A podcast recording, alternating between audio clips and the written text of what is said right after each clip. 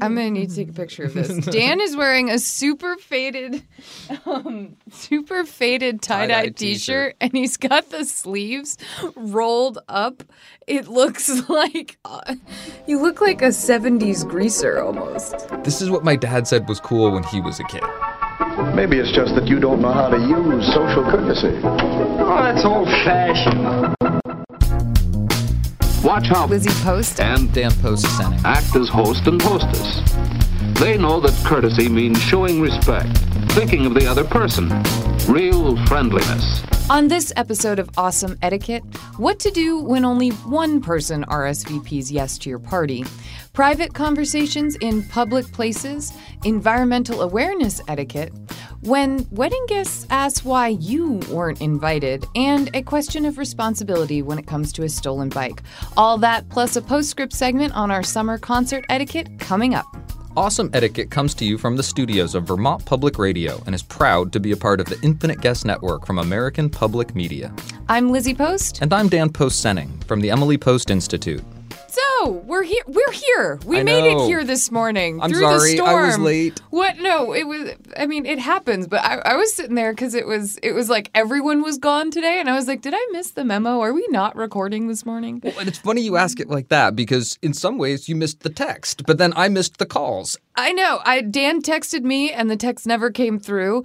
And I called Dan twice, and he didn't get the calls or didn't pick them up, didn't see them, something. And so there was all of this wonderful technology that we were miscommunicating with. Absolutely. And for a little background, as Lizzie was alluding at the start, it's an absolutely miserable day here today. It I is just cold and wet and gray and rainy and yeah, our summer really hasn't broke. We We've had, had- a couple nice days May was here summer, and there. And then all of a sudden, June, we are getting what San Diegans call June gloom. And we're just, it's now hit Vermont two years running. And Vermont is usually quietly, secretly the nicest place to be June, July, August. It's just green and lush and, and lovely. It's killing me, man. Yeah, no, we we deserve better. I but know. anyway, on this particular Wednesday, driving down in the rain, I was riding with Pooch. She had turned the lights on in the car, and when I stopped at work, I dropped her off. I didn't realize it. I left the lights on when I came out an hour later to come here. Yes, I know it only took an hour. Battery had died, so I was late. I had to We to borrow a a car from battery. Uncle Peter. yeah, we'll talk about Honda Civics and their power usage at some point. But the short story, much longer. I was late and running late getting here this morning, and I sent a text to Lizzie telling her that I'd be here, but it did not land. And I was thinking about as I was driving over. Yesterday, we were recording our video etiquette bites, and I was recording the etiquette bite. That's what the one piece of advice you would give if you had to strip down all of your business etiquette to one piece of really good advice. And the the piece of advice we chose was be on time. And here I was being late, and for for work too. I didn't this know is that's what you guys were recording that's what Peter and I were doing yesterday. Three takes. Oh, they the were irony. good takes. So Absolutely. great. So let me ask you, cuz what what is the thing to do when you're late? What would you have appreciated from me this I, morning? Well, I think you tried to do what I would have appreciated, which is the text message. But I think typically I'm a really responsive texter, and you know Mm-hmm. that about me. So if you hadn't heard back from me, I would try to text again or call. And this actually is going to flow so wonderfully into our next question, the first question we have today. But I think it's that thing that when you're trying to give someone a warning or something, it's funny and obnoxious, but you can't just assume that they get the warning. And I don't have that text message from Dan. And I called him twice because I You're wasn't getting through. And I'm the one wondering what's going on and do I need to be here or not? And I think as the person who knows what's going on, knows that you're going to be late, reach out until you get a hold of somebody. And then if you really don't, at least you could say, well, look, I've got five calls out to you and four messages. I know, and, you know, had it's like called me twice, and I had only texted once, and I was definitely the one who was in the wrong, and I felt Oh, that not anyway. comparative that way. I just mean like, and no, you're not in the wrong. You thought you had Hmm. done what would work, and usually our text messages aren't a problem to each other. So, it's it was definitely a strange one for this morning, but it does lead so nicely right into our first question. So, do you mind if we just jump right to it? Cut our intro short today? I love it. You're going to accept my apology, and we're on with the show. Sure. no, I'm just kidding. Of course.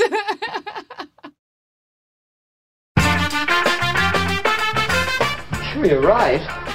But there's so much to learn how to do. Sure, there's a lot to learn, but it's worth it. And learning is easy. One way is by watching others. On every episode of Awesome Etiquette, we take your questions on how to behave. I love this question because it does play right into what Dan and I were just talking about. Hi, Dan, Lizzie. Thanks for your hard work on Awesome Etiquette. It's excellent. Here's a question for you. My wife and I recently moved. About a month after moving, we invited our neighbors over for a get to know your neighbor potluck. Only one person RSVP'd enthusiastically, so we'll call him Nick. 48 hours before the event, we emailed Nick and indicated he was the only person who indicated they'd be in attendance. We told Nick we'd be happy to have him and that we wanted him to know the group would be small so that he didn't bring a side dish to feed a large number of people. On the night of the event, Nick appeared not to have received our email, and he was surprised by the low turnout and indicated he felt awkward about the situation, as did we. Is there a better way to have handled this? We certainly didn't want to uninvite him, nor did we want to nag by sending a slew of, Did you get our message? emails to him. But we wanted to make sure his expectations for the event were in line with what was going to happen, i.e., that he would be the only attendee. We're moving again soon, the curse of young people everywhere, and don't want to repeat this in our new neighborhood. Many thanks, Chance. I think his thoughts were in the right place, but again, when you don't hear back, that's when you want to do anything you can to get back in touch. And I know you don't want to send the slew of emails, but if he's your neighbor, generally you know where your neighbors live. So I might have actually gone and just knocked on a door or left a note on his actual door. Yeah, th- th- it's, That's what I would do. it What would you speaks do? to the unreliability of, of electronic communication. There is such a volume of it that comes through. It's hard sometimes to, to register what the impact has been on a message that you've sent. And it's a great little reminder why it's nice to send replies when you get stuff just to let people know, particularly if there's been a change in plans. But I, I agree with you a little bit here that the hosts in this case are really talking about they've invited somebody for one thing and something else is going to be happening. Mm-hmm. Yeah. So in some ways, a little bit like being the late party, it's it's a little bit on you to follow through on that communication. As the host, yeah. because you've got the critical information, you've got the important information. I want to take a big step back and say bravo on having a housewarming party. Yay, just to get to know your neighbor's potluck. I love it. So inclusive. And and absolutely, it's going to be the key to success as you continue to make moves. And I hope that you find yourself landing in a community where you're really happy and that it happens soon. I hope your next neighbors RSVP more frequently. I can't believe these guys, they didn't RSVP. Or was it just that they didn't RSVP? Yes. Maybe they did and they RSVP'd no. Maybe Yeah, I'm jumping my, my impression is that they just hadn't heard much, but it's it's true that might be that might be a bit of a jump, but definitely a good reminder that a, a non-reply does not equal a no RSVP. Absolutely. Um, and it does put a lot of burden on a host and on even on other guests in this particular case. But keep following up, and maybe a way to have a follow-up message without asking, "Did you get that earlier message?" Mm-hmm. would be to to follow up with a particular change in plan. Mm-hmm. You know, we're changing the nature of the event. We wanted to touch base with you. We were thinking about X, Y, or Z. yeah, and- let's since it's just going to be the three of us, why don't we go out to dinner? absolutely. something Mm-hmm. like that. But again, you can't ensure that the person's going to get it. I I would say take your next step, and because my guess is you actually do know which neighbor this is, put a little note on their door. They ca- it's so rare that that would be ignored. And and no need for awkwardness. Enjoy your party for three. Yes, exactly. and lots of leftovers for everyone. Our next question has to do with conversations in the salon. Hello, Lizzie and Dan. I've been listening to your podcast since the beginning and eagerly await each new episode. Once again, let me add very best wishes to you, Dan, on your marriage. May it be a wonderful journey together through the world. Thank you so much. Recently, I've been bothered by the appropriate etiquette for my regular nail salon visits with my sister. We treasure these appointments, and when booking the appointments, always indicate our wish to be seated next to each other so that we can talk. Our seating has never been a problem. We greet our nail technicians graciously and then settle in to connect with each other, mindful of other people just as one would be in any public venue. We do not have one regular salon. We select one of several based on our timing, their availability, or sometimes just random whim. We are not regulars who have become intimate with staff. Our etiquette challenge is that we have recently and repeatedly experienced uncomfortable situations whereby the nail technicians providing our service insert themselves into our conversations. It strikes us as both awkward and inappropriate, especially when we haven't invited participation. Even more disturbing is that our most recent visit to a salon, a new one for us, had to include in very hushed voices a discussion of the recent health of our mother. Even that topic in quieted voices triggered comment and involvement. While we do understand that we are speaking in a public venue, I wonder whether we have any right to expect the verbal participation in our conversations to be just between us, and if so, how do we go about ensuring that in a gracious way? Or by being in such a public space, must we expect or welcome the involvement? And if unable to reach comfort with involvement, must we remain silent through this time together? Please advise. Sincerely buffed, but burdened. Oh, buff but burdened. It's a tough situation, but I think you identify it in in kind of the end of your your email to us where you say you understand you're in a public place. I think about the times where I've been in a salon, especially a nail salon, and I'm getting my nails done and a friend is there and we're gossiping away or talking or whatever and you're right. A lot of nail technicians, when you're there with a friend or a family member, will sort of just stick to doing your nails, and others will talk and get involved in the conversation. And I don't think it's ever right, especially when someone is working on you, to ignore them. I think it's really nice when a technician recognizes that this is a bonding time for someone and therefore s- steps out of it and doesn't insert themselves. But I also think that that's not uh, clearly, I mean, that's not going to happen every time. And I think you've had times where it hasn't. You're now experiencing times where they are inserting themselves, and I don't think you can say, "I'm I'm sorry, but we'd just like this to be private." Um, I think It no matter what, every time I've tried to think of language to say that, it feels really wrong. And so I'm not going to tell you to do that. But what I will say is save your really detailed and personal conversations for a time when you can be certain to be alone. Maybe carve out lunch one week instead of the pedicure. Um, I think you got to play it by ear. If a technician or stylist is particularly chatty or you notice them joining in, then there isn't much you can say or do. So instead, turn your conversation to the light, include them, allow it to be a nice experience for all of you. And it might be wise to take note of the salons where this is rare that it happens and try to book there more frequently. Or if it seems like you're just coming across technicians every time you guys go out, um, I think you need to book your time together so that you can get private time to talk later, like manicure and lunch or tea afterwards Or smoothie, or juice whatever bar, it is, whatever yeah. is a treat for you. Exactly, something like that. But I think that's your best bet. I agree with you, and I'm glad that you haven't yet tried to tell them, please don't talk to me, because I think you're feeling probably what I'm feeling and what Dan's noticing in all of my body language as I try to come up with something to tell you to tell them there isn't a good way to do it. Yeah, and, and I would agree with Lizzie a thousand percent that I think there's no way to explicitly ask someone to please stop trying to participate in the conversation. That's going to come out wrong. Yeah. Uh, When you talked about appreciating technicians who know how to read somebody, and, do, yeah. And, you know, sometimes you come and you sit down, you want a haircut, and you just want to talk the whole time. You want to talk about the wedding that they gave you a haircut for the last time you saw them. I sit in that chair for four hours. we talk. Other times, really, you just want to disengage. You want to experience being pampered and treated well and just check out. And the value from someone who can read that in you and, Yeah. and follow those cues is great and might be a real value to identifying a particular salon or particular group of people that you like. There might be a few conversational cues that you can give that'll help someone read that. Um, if you really keep your conversation directed with your sister, if you don't respond so enthusiastically or with follow-up questions when they do participate. See, but I think that can be seen as as kind of rude towards the technician too.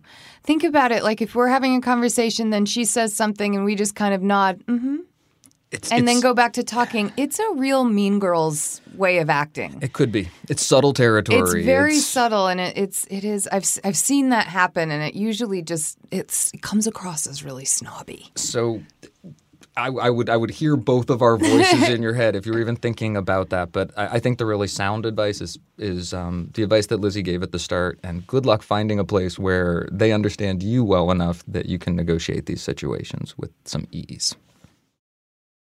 This is one that I've actually heard of getting really nasty, and I get a kick out of it because uh, my bank actually has a little sign up that kind of solves this dilemma, and I love it because it, it's done in an educational way, and I'll tell it after after I've read the question and, and just before Dan gives his advice. I'm vacillating between showing kindness and respect to others and taking care of our planet for future generations. Please help. During drop off and pick off times at a child care and school, I notice the vast majority of other parents idling their cars. The long and short term consequences of idling air quality, climate change, wasting a finite resource all alarm me.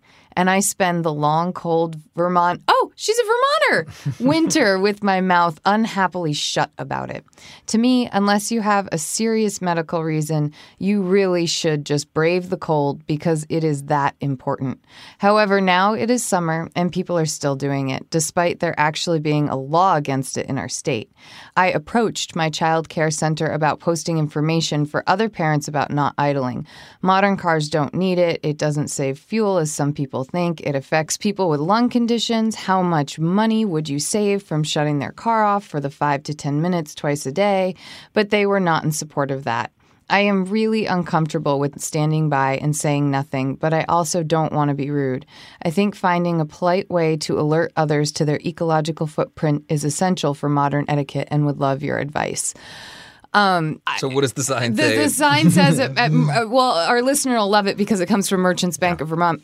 And it says that if you're going to idle your car for more than 10 seconds, that it actually wastes less gas to just turn it off and restart it. But if it's under 10 seconds, then idling is fine. And they have that up at their drive through. So Green Mountain Coffee Roasters has a very similar, Similar sign out front thing. about idling, where people are are likely to just pull up in front of the train station, run, and grab a coffee, right, and come out. Exactly. So 10 seconds is actually all that it takes. And so if you're going to be idling your car for more than 10 seconds, shut it off. She's right. We do have a law in Vermont about it, but a lot of people are very unaware of it. And So what do you do? you do? Such a Burlington question. I love this or Vermont question, but It it's is. true everywhere. And she's it- done what I would have suggested, which is to go to the organization. So what do you do now? The organization's not playing by the rules. Um, to me, this comes back to the the core etiquette question: is do you have standing to address someone else's behavior in a particular situation? And it is so difficult to try to tell someone else what to do. Yeah. It's very rare that people have standing, or or even if you have standing, that someone's going to take it well. From some of the early episodes of the podcast, we talked about it. You might think you have standing with your spouse, but how many questions do we get about spouses who are having communication issues, talking to each other about how they're going to behave? You probably have standing with your kids. Mm-hmm. Maybe if you're a teacher or an employer, you have some standing with your employees or your students, but this can be really tricky territory. And I do think the organizational approach is the first one. That's a great place to go.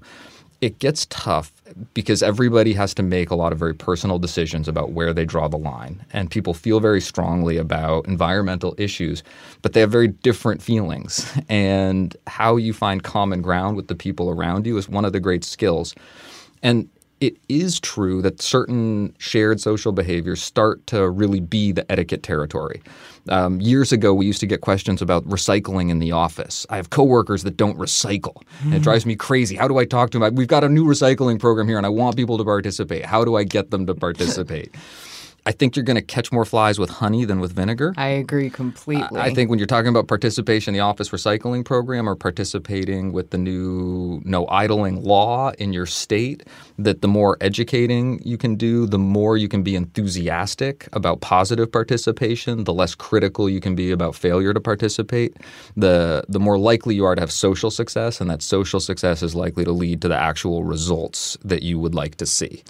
I think another one is to wait for your opportunity. This is something you're passionate about. It's really easy to want to walk up to that car that's idling and say all the positive things about shutting your car off, including the fact that it's lawful, you know? Mm-hmm. and I think that the patience part of it is important to wait until you have that moment where someone says something about, oh, well, you know, I've got the car running, and you can say, oh, you know what? It's actually just a heads up. Like, it's really great to turn your car off. That way it's not running for so long. And, you know, then then you wind up with the time. And even that sounds kind of, Yeah, it's it's it sounds kind of yucky, even when I say, I could see it sounding, you know whaty. What if you took the positive approach back to the organization? Yeah. So you've Oh, I like tried to approach now. the I like organization and you haven't got a good response, maybe even repeatedly. Maybe you can start to organize other parents, other customers of the, whatever the service is, the child care service, so that you're asking for something as a as a block, as a group of people. That might be the next step. Maybe you could notify law enforcement and let them no. No, we don't want to go there. It is a law in Vermont. I'm just I wonder what the enforcement is about that. I wonder what the enforcement is about that. How do they police that? This reminds me of, of when I first got to college and I encountered a lot of new vegetarians. And I was coming from small rural Vermont. Yeah. And uh, a lot of people were deciding not to eat meat for environmental reasons. Right. And I had grown up, my parents raised chickens. We raised our own chickens. My uncle ran a small scale, family size pig farm. We used to get our meat from my uncle Bert.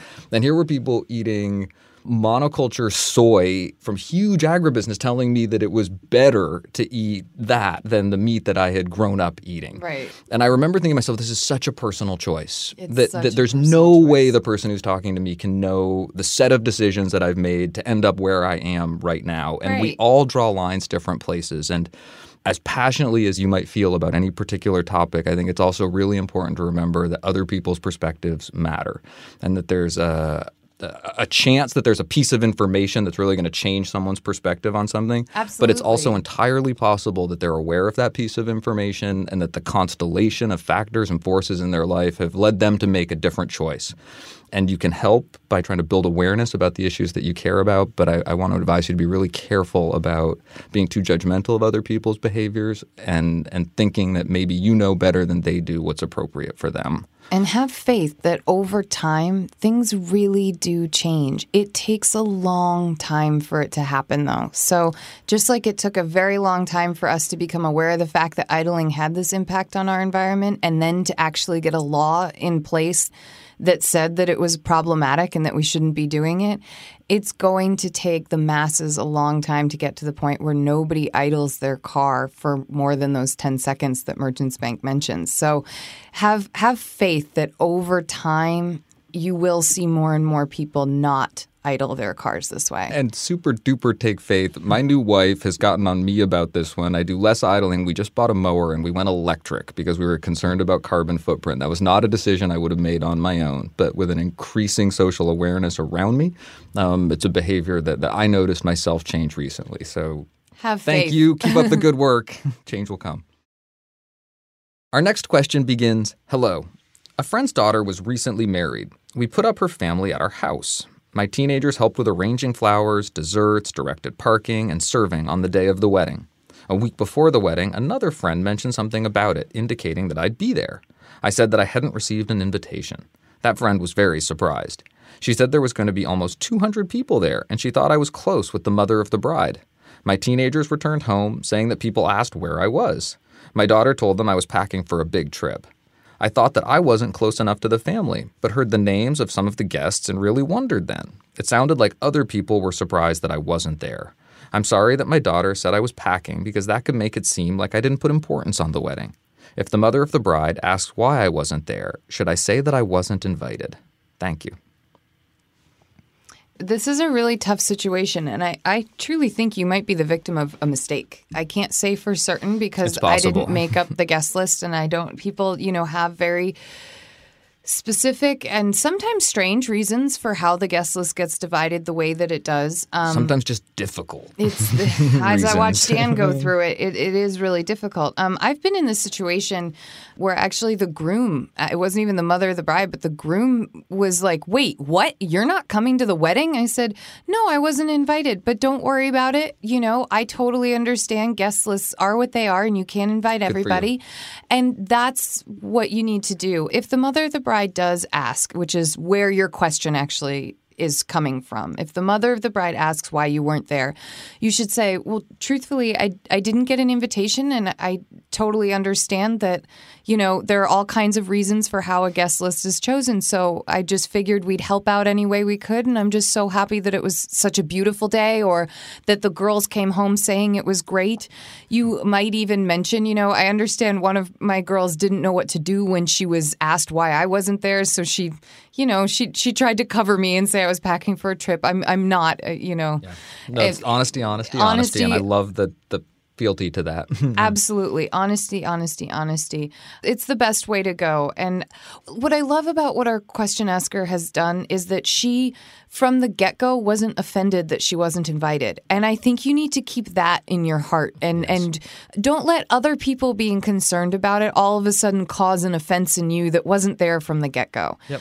And I think that that's really the best way to handle this situation. And, you know, the mother of the bride might not say anything, and then you don't have anything to worry about at all. Thank you so much for writing in, Amber, and we hope that it, it goes well in the future and that you and this family that you are close to have a lot of fun memories ahead of you. Our next question starts Hi, Lizzie and Daniel. Love your podcast and would appreciate your advice. I recently hosted our family's Father's Day dinner at my home in Seattle. I had noticed a bike locked up next to my porch and mentioned to my brother that we should remind the guests to put it somewhere else. Unfortunately, I was the chef and coordinator of the dinner, so I forgot and no one else mentioned it. Then, at the wrapping up of the event, he went to grab his bike, and lo and behold, the lock was cut and the bike was gone. The bike wasn't his main bike, being an avid rider, but it has significant value and probably bothered him more than he'd like to show. Well, at this point, I might as well say it was my dad, the mm-hmm. honoree of the evening. I am absolutely offended by my neighborhood and embarrassed that this happened to a guest. What is the appropriate way to make up for something you didn't intentionally cause but feel responsible for? I want to make sure he feels safe and welcome anytime. Aw. I know. Doesn't that stink on Father's Your father Day? on Father's Day. It's like I picture your dad or Uncle Billy or cousin Oh. Peter who love their bikes and like ride one of them over, and it's like a special one. It's not their main road bike, but it's like a good road bike. Biking's a big deal around the Post family. My, my parents are right now preparing for their summer long distance ride, now an annual event. yeah, they ride across the country every year. Um, and, and I extra super sympathize because this has been me. oh, I've you've been- had your bike stolen I've off a been porch the or person something? at a. It was a social event. It was a big party, and my bike was on a porch on the house and was gone. And Oh, no, no question, but it was stolen. It was a town where this happens, and the unfortunate and sad reality is that that is a, a risk that people who ride bikes all the time face. That you can do your best, you can lock your bike up, you can keep a, an eye on it, but there's it's more likely to be stolen from my experience than a car just having gone through it Super easy to steal. and and really that's that's not your responsibility as the host at this party it's The bike owner's responsibility. I like the self-awareness and the self-assessment Yeah. that you would recognize the potential danger and that at the time you had even thought to yourself I should warn my guests about this and to hosts out there it's absolutely a good idea if there's a something about the particular place that you live or eh, maybe it's difficult directions getting there people always take the wrong turn three Right. bridges down it's nice to know those things about where you live and do your best to warn and help people who are going to be your guests And avoid even- those troubles or pitfalls She warned her brother. I mean, she let her brother know because she didn't know whose bike it was. So it's like at least she did something, but it didn't. The word didn't spread, unfortunately. And in the same way that occurred to you, it probably could have occurred to your father when he was locking his bike up there. Yeah. And um, if he was really concerned, he could have talked to you about it. And, and ultimately, it's great that you're thinking about your responsibility and that you're thinking about the way someone was negatively impacted when they came to visit you and to celebrate with you. But this isn't a situation where I'd say that you're financially responsible for what happened that night. And you can definitely express your sympathy and your concern. you could make a gesture to replace it, but you don't have to. Exactly. Right. And it's definitely worth being aware, having gone through it, that it does feel like a violation. Anytime something is Oh, yeah. stolen from you, it, um, You feel vulnerable. there could be all kinds of difficult and complex emotions that your father might have around this. And if he doesn't respond the way you would usually expect him to respond, or just maybe give a little latitude in the relationship, because that, that can be a really difficult thing.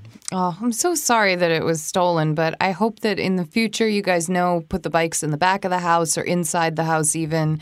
And, you know, hopefully he'll find a new bike that has sentimental value. And that this doesn't dissuade you from hosting future celebrations. Best to you and your father. Well, now, wasn't that better? Look at the effect of a little politeness.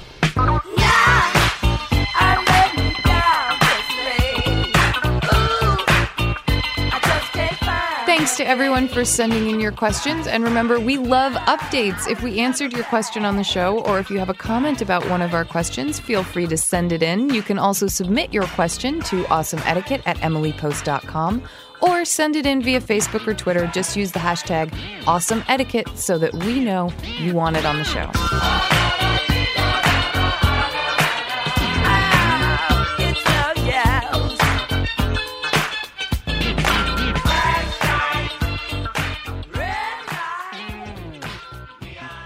Today's postscript we're going to talk a little bit about summer concert etiquette. Uh, I don't know about ULP, but a certain subset of my friends are off to Chicago this weekend to hear Trey Anastasio, a Vermont favorite, play with the last remaining members of the Grateful Dead in the last Grateful Dead concert that is going to happen.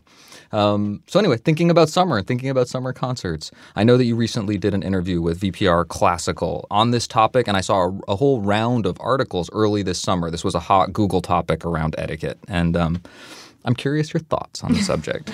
Well, they're certainly varied. There's a lot when it comes to summer concert etiquette, and not just summer concert because they're outdoor venues, but concert etiquette in general. I wanted to start off actually with indoor venues because Good idea. It's you know classic it's- question. It is a classic question, and and there are a lot of ways to affect the people around you, both positively and negatively. And a lot of that starts with getting in and out of your seat. And you've heard us talk about this before on the show. But when is it okay? Um, obviously, during intermissions and when you're first sitting down, and at the very end of the show, when you get up, it's perfectly fine. But I also think what does happen when you start having a coughing fit or you really have to use the restroom all of a sudden? And you're in the middle of this darn aisle, not aisle, row. I mean, what do you do? and you're weighing two distractions. Yeah, exactly. you know, it's always best to wait until there's some kind of intermission, some kind of a break in the performance, um, even if it's just the end of a song. You definitely want to try to avoid standing up during people's solos, especially. Ah, I like that. Um, I would really try to avoid that. Um, and so, if you absolutely have to, people will understand. But best concert etiquette is to wait for a break or some kind of applause or something, also, so that you kind of aren't disrupting um, what's often a very quiet time, d- depending on the concert. Yeah, it makes sense. If Big rock concert, little different than a you know Mozart fest or something like that. Well, and and that's another question we get all the time. Do, do, do you do you sit or do you stand? How do you identify? What's the right thing to do for the venue? Is it Mozart? Is it rock and roll? What if it's somewhere in between? Well, I was once at the Flynn, um, which is one of our local theater houses. What do you call Theater. it? Yeah, theaters. It's, it's our marquee theater, It's downtown Burlington. Downtown Burlington. And Andrick and I were seeing Allen Toussaint, one of my favorite artists. And he wound up playing songs that people wanted to dance to, but you couldn't quite tell if we should say like we both kept looking at each other like I want to get up and dance but I don't know what to do and I think eventually some people started dancing in the aisles and that that became the place to get up and do something like that as opposed to um, getting up in your seat and then blocking the view of the people behind you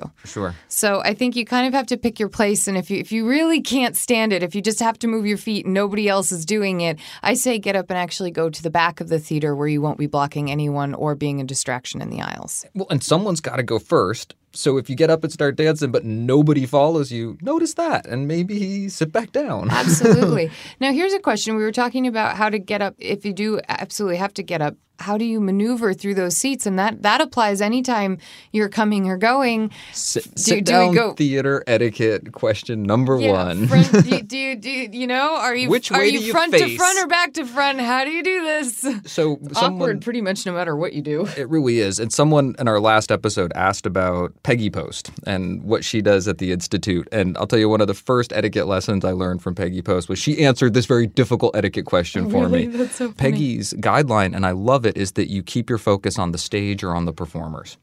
And if you're facing front or if you're facing the front of the house, that definitely means that your back is to the people who are sitting in the row that you are entering. Okay. And unless that's particularly awkward for some reason, that's oftentimes the best way to do it. It also puts the backs of the seats in front of you, in front of your hands, so that if you do need to grab something, if you lose your balance, you've Oh, got see, the backs I hate of it those when seats. people do that because so many of those seats move, and then someone grabs your seat. You get I would back. try not to move that person, but it's there. Better It than falling into better the than lap falling of the person, person. You're uh, absolutely right. on the other side. But I really, the, to me, the the ethic of keeping your attention on the performer makes a lot of sense there. All right, digital boy, let's go to everyone's favorite question. How do you handle cell phones and digital watches during these kind of performances? And again, we're not talking rock concert right now. We're going to get to that in a minute. Unless it's the yeah the lighter app.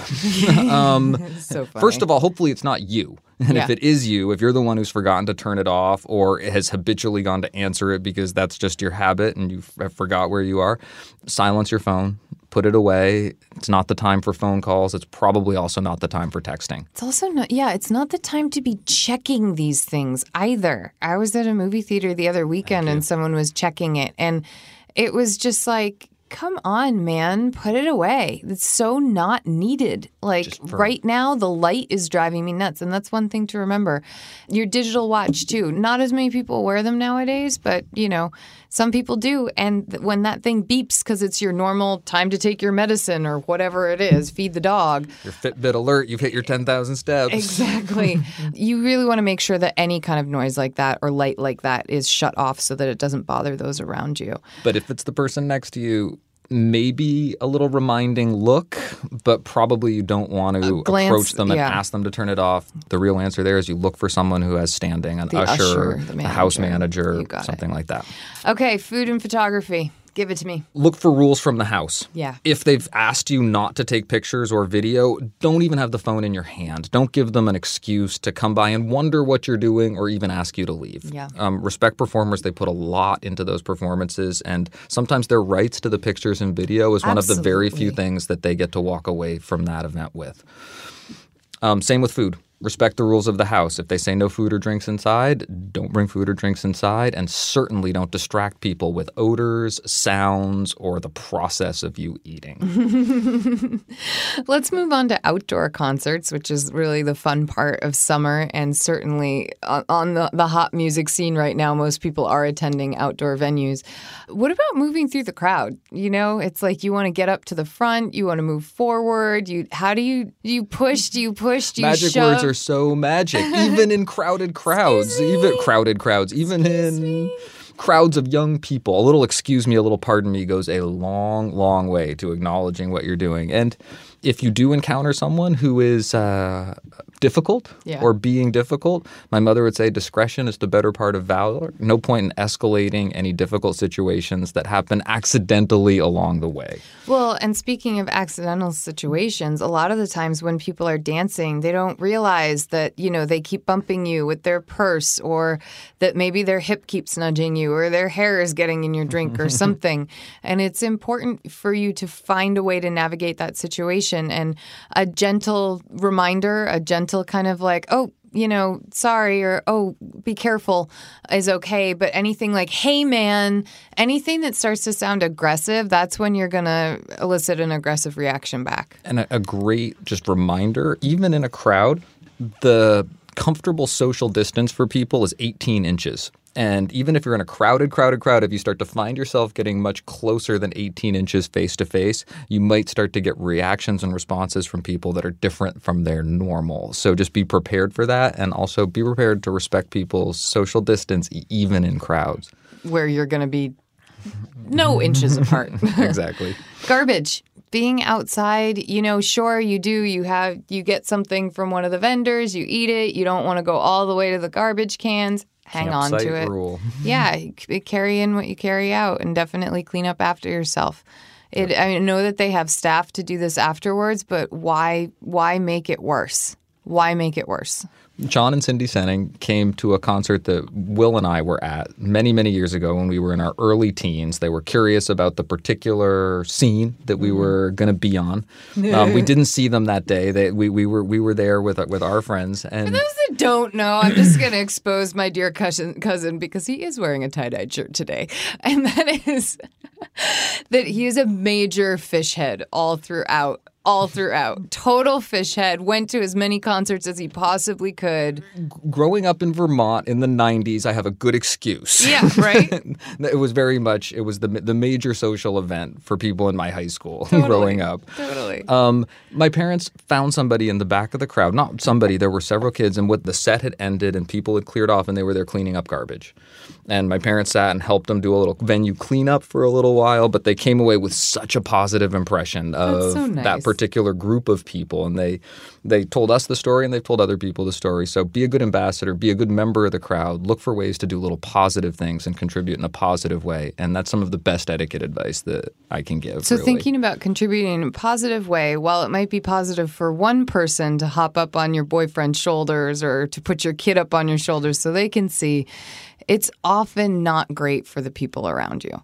And I think you really have to recognize this. I actually watched a fist fight break out at one of the Jazz Fest concerts because of this.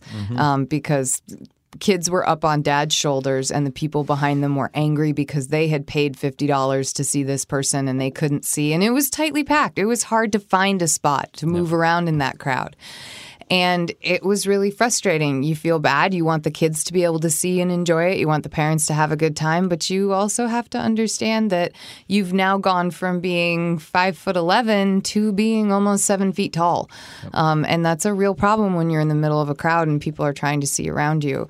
Um, I think the best thing to do is either give your kids a, a, view for a short period of time and then take them down. I like that. Try to find a way to get to the edge um, so that you can have your kid up on your shoulders, but you're less likely to be blocking someone. Yep. Move to the back and have your kid on your shoulders, or move up to the front if you can and then your kid doesn't have to be on your shoulders. And if your kid's so tired that they can't stand, it's really a break, then probably the middle of the rock concert's not the best spot. Yeah, um, exactly. So is that a general thought that's that's worthwhile for kids? You really want to be age appropriate. You want to be thinking about the crowd and what are reasonable expectations. Absolutely, for I'm your child. All for kids being at all kinds of experiences and and giving them those chances to practice their manners in different venues. And as a kid, I loved the fact that every summer we would go to Mozart Fest at Shelburne Farms, and we would get to be, you know, we'd always do fried chicken and Picnic cherries and picnic on the yeah, lawn it's and the best.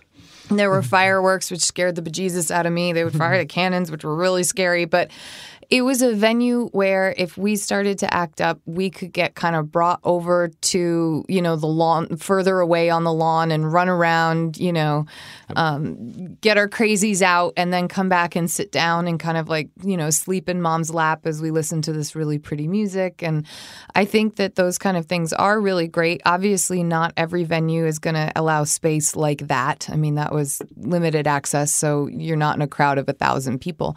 But I do think that it's really important to be aware of your kids, aware of how long they can handle something like this. It might be that you can only stay for a few songs and then it's time to go home, and that's okay.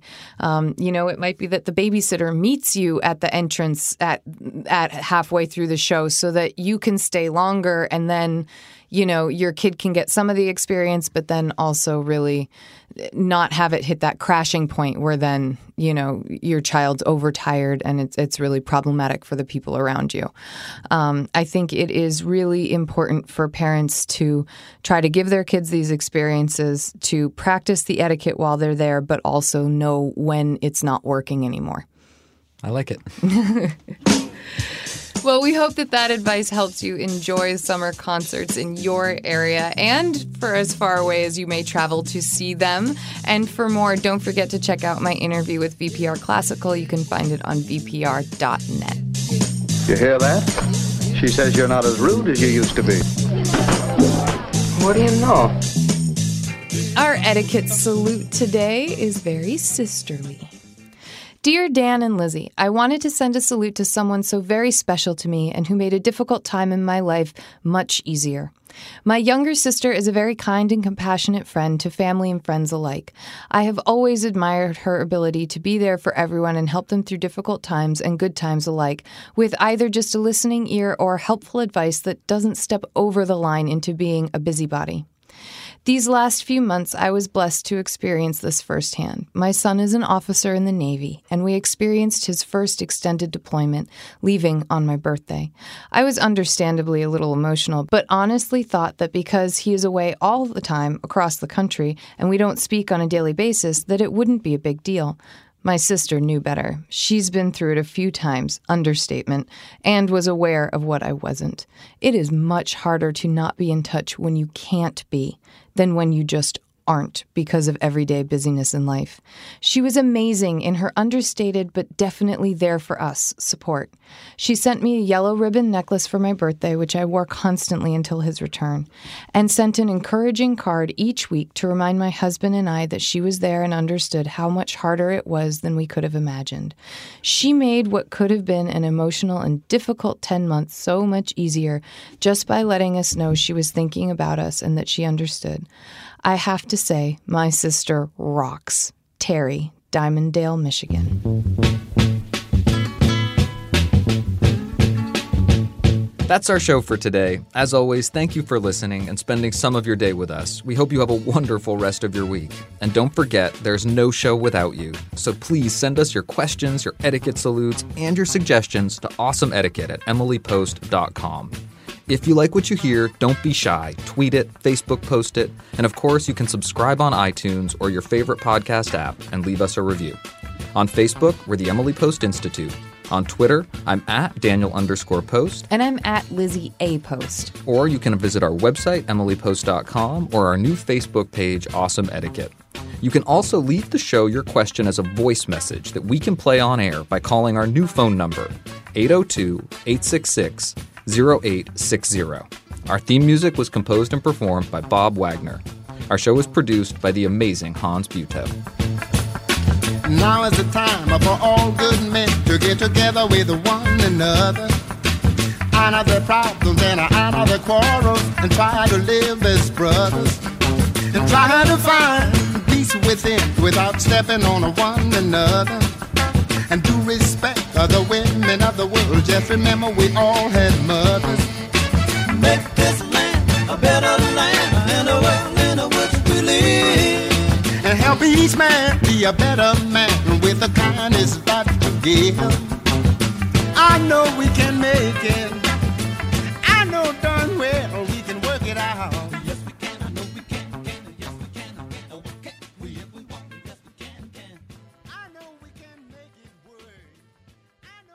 Are you going to do it again with a little more pep, or do you want yeah. me to do it with pep? Hans, let me give that to you a little better.